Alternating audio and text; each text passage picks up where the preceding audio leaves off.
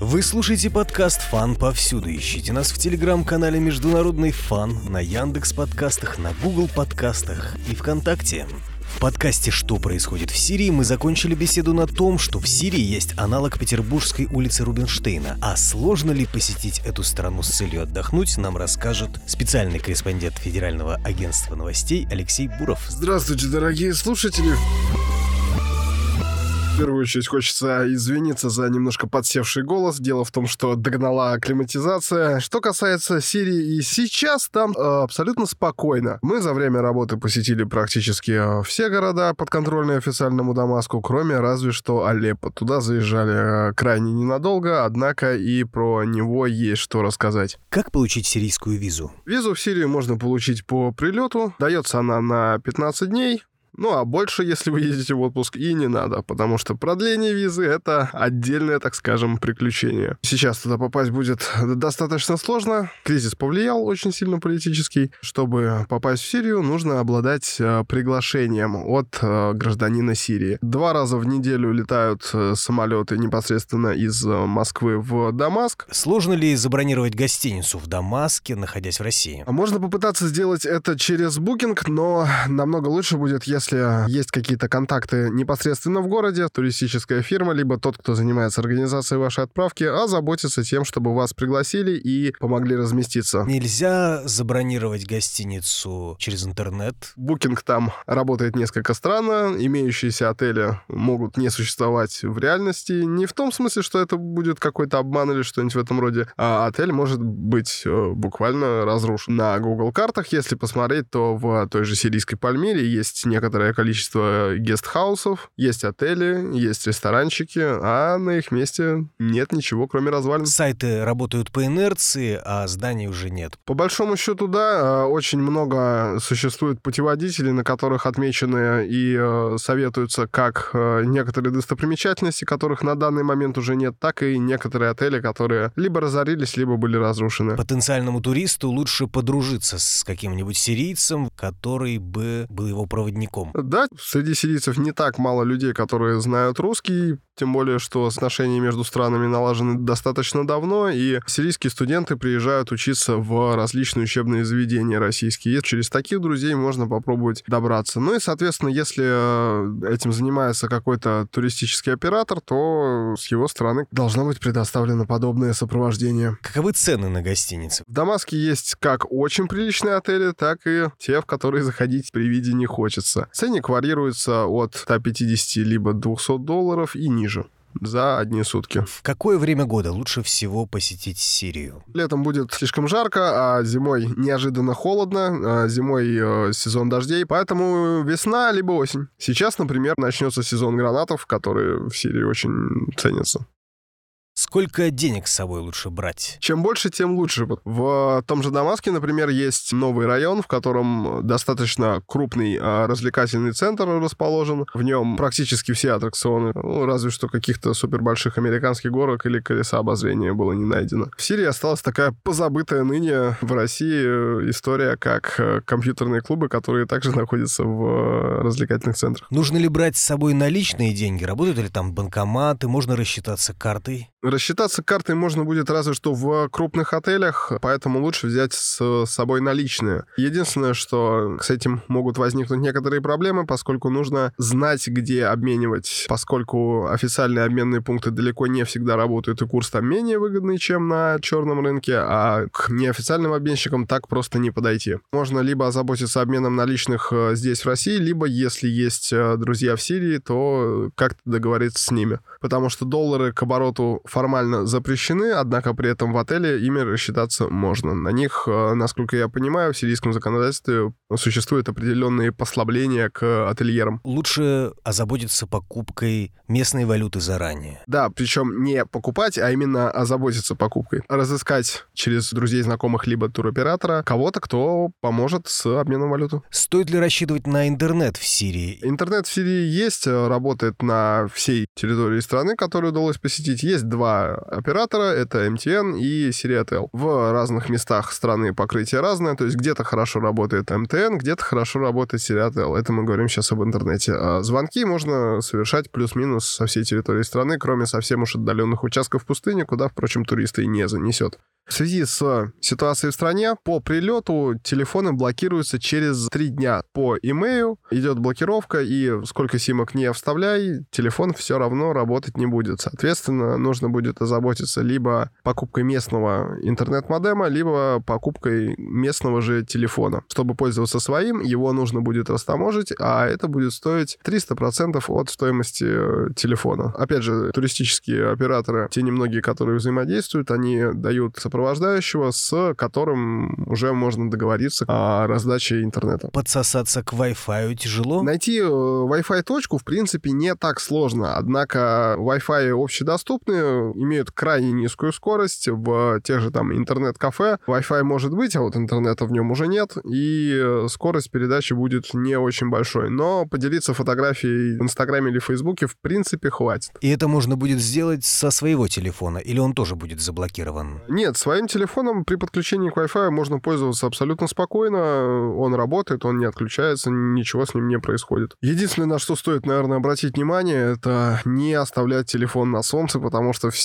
нагревается просто очень и очень сильно, и об горячий телефон можно буквально обжечься. На чем передвигаться по Сирии? Можно ли поймать такси или арендовать автомобиль? Такси есть практически во всех городах. Классических привычных нам агрегаторов в Сирии, конечно же, нет. Однако желтенькие классические такси вполне можно заметить. У них есть такая интересная особенность, когда машина свободна, внутри горит свет. И когда машина занята, свет либо выключают, либо с работающим внутренним светом видно, что в ней кто-то сидит. Это не стандартные какие-то светильники, которые внутри машины устанавливаются на заводе. Это местные водители делают так по собственному наитию, исходя из собственных вкусовых предпочтений. Поэтому такси в Сирии выглядит просто как новогодняя елка. А чем питаться повседневно на завтрак, обед? Спутником всех перемещений стала шаурма, потому что не всегда была возможность остановиться и нормально приготовить, и не всегда э, была возможность засесть надолго в какое-нибудь заведение, потому что арабский сервис — это не про оперативность. Там скорее про душевность, неторопливость и огромные порции. Поскольку турист э, живет в отеле,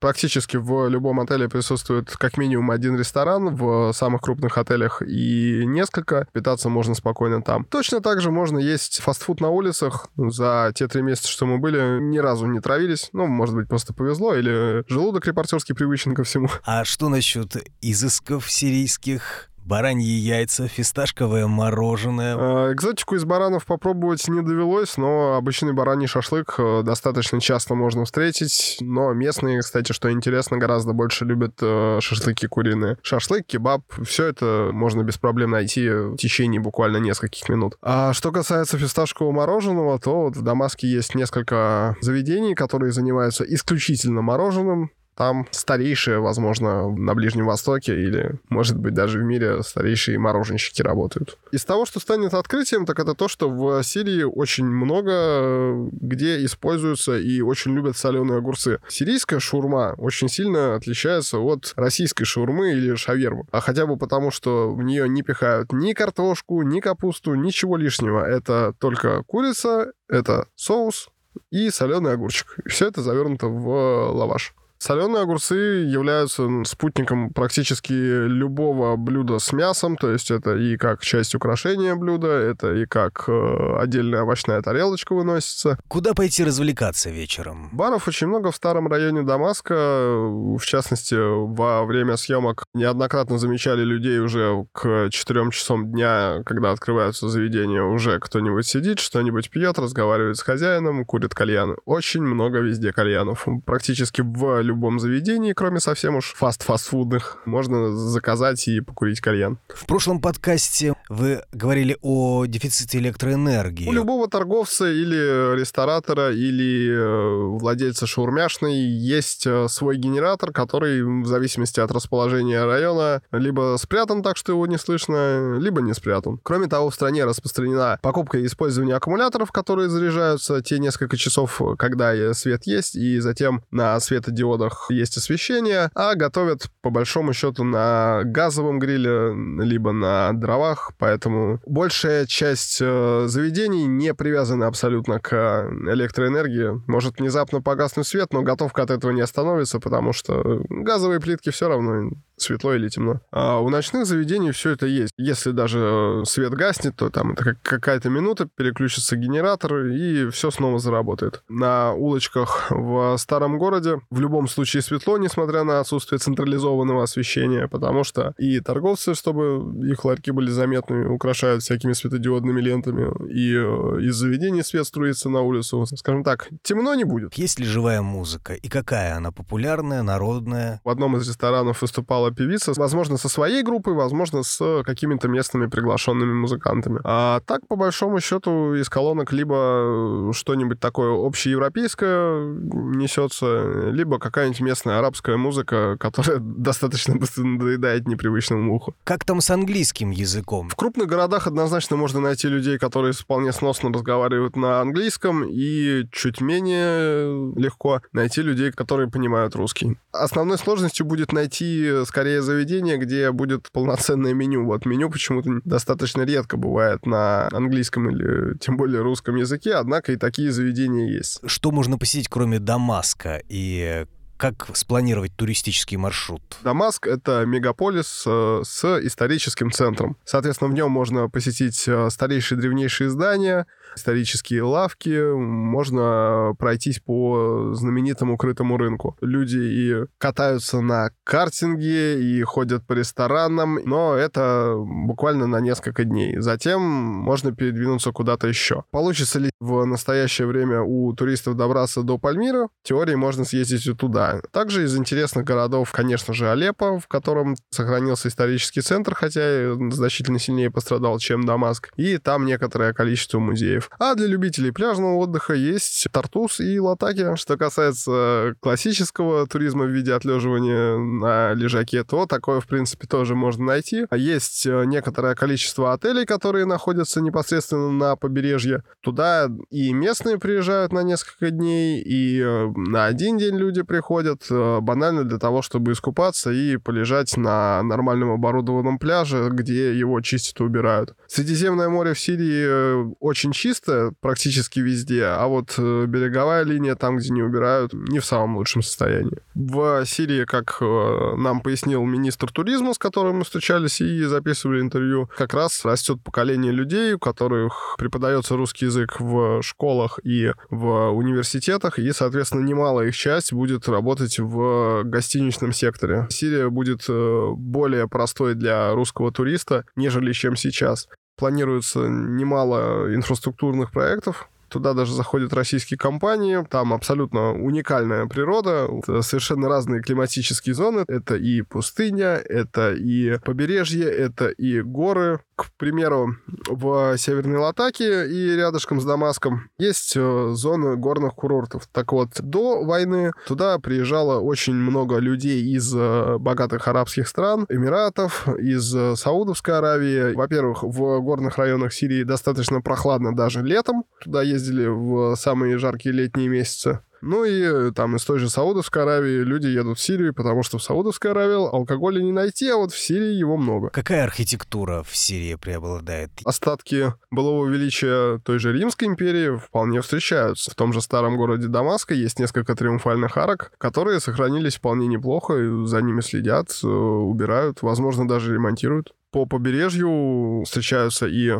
более крупные следы исчезнувшей ныне цивилизации. Очень крупный амфитеатр в прибрежном городе Джевла, который неподалеку от российской военной базы Хмимим. Нет ли проблем фотографировать на улице или при посещении музеев или религиозных сооружений? Здесь очень много зависит от сопровождающего и того, что же вы собрались фотографировать. В связи с э, не самой простой ситуацией в стране на человека с фотоаппаратом могут посмотреть очень по-разному. В любом случае, если с вами есть сопровождающий, то лучше у него уточнить, можно ли снимать непосредственно в этом месте, и если можно, куда смотри, куда не смотри, условно говоря. Кроме того, в том же старом самом Дамаске есть шиитский район, куда пройти можно, но при этом в нем категорически запрещена съемка в принципе. Само собой нельзя снимать военные объекты. На каких-то стратегических переправах, мостах, то это уже зависит от э, непосредственно места. То есть в Дамаске можно ходить и фотографироваться без особенных проблем, если с вами есть сопровождающий. Ну, либо вы очень наглый. Если хотите сфотографироваться с кем-то из местных, то, конечно же, лучше у него уточнить, например, спросить «Мумкин Тасвир», то есть можно снимать, и в зависимости от ответа это либо скрещенные руки и ля, а если он кивнет головой и там скажет «Айва», то принципе, можно. Что лучше взять с собой из одежды? Тот же Дамаск абсолютно светский город. Понятное дело, что в, ну, очень коротких шортах ходить не стоит, а вот мужчинам вполне можно ходить в майках и шортах по колено. А девушкам, в принципе, обычный наряд, то есть не что-то супер откровенное. Дома, как правило, люди тоже не ходят по улицам прям совсем голыми. А на пляжах так э, вообще без проблем никто косо не посмотрит, потому что люди на пляжах купаются, загорают, ничего там страшного нет. При посещении провинции как следует одеваться? Понятное дело, что в маленькой деревушке и рядышком с какими-то религиозными местами не стоит ходить э, голыми ногами, голыми плечами. Ограничивает вас исключительно здравый смысл и э, погода. Потому что обгореть можно тоже очень-очень сильно. Потому что кто-то может сгореть и в условно Ленинградской области, а кому-то и сирийское солнце ни по чем. Например, я не пользовался никакими солнцезащитными кремами, ходил спокойно в футболке, брюках. Что в Сирии вас удивило? Дороги, несмотря на 10 лет войны, в Сирии очень хорошие. Не знаю, с чем это связано, но в Сирии дороги до сих пор, даже там, где еще недавно совсем бахало, либо уже отремонтированы, либо вообще дороги не пострадали. Вы слушали подкаст «Фан повсюду». Ищите нас в телеграм-канале «Международный фан» на Яндекс подкастах, на Google подкастах и ВКонтакте. О том, как и зачем поехать в Сирию, рассказал специальный корреспондент Федерального агентства новостей Алексей Буров. Спасибо слушателям. Всех благ.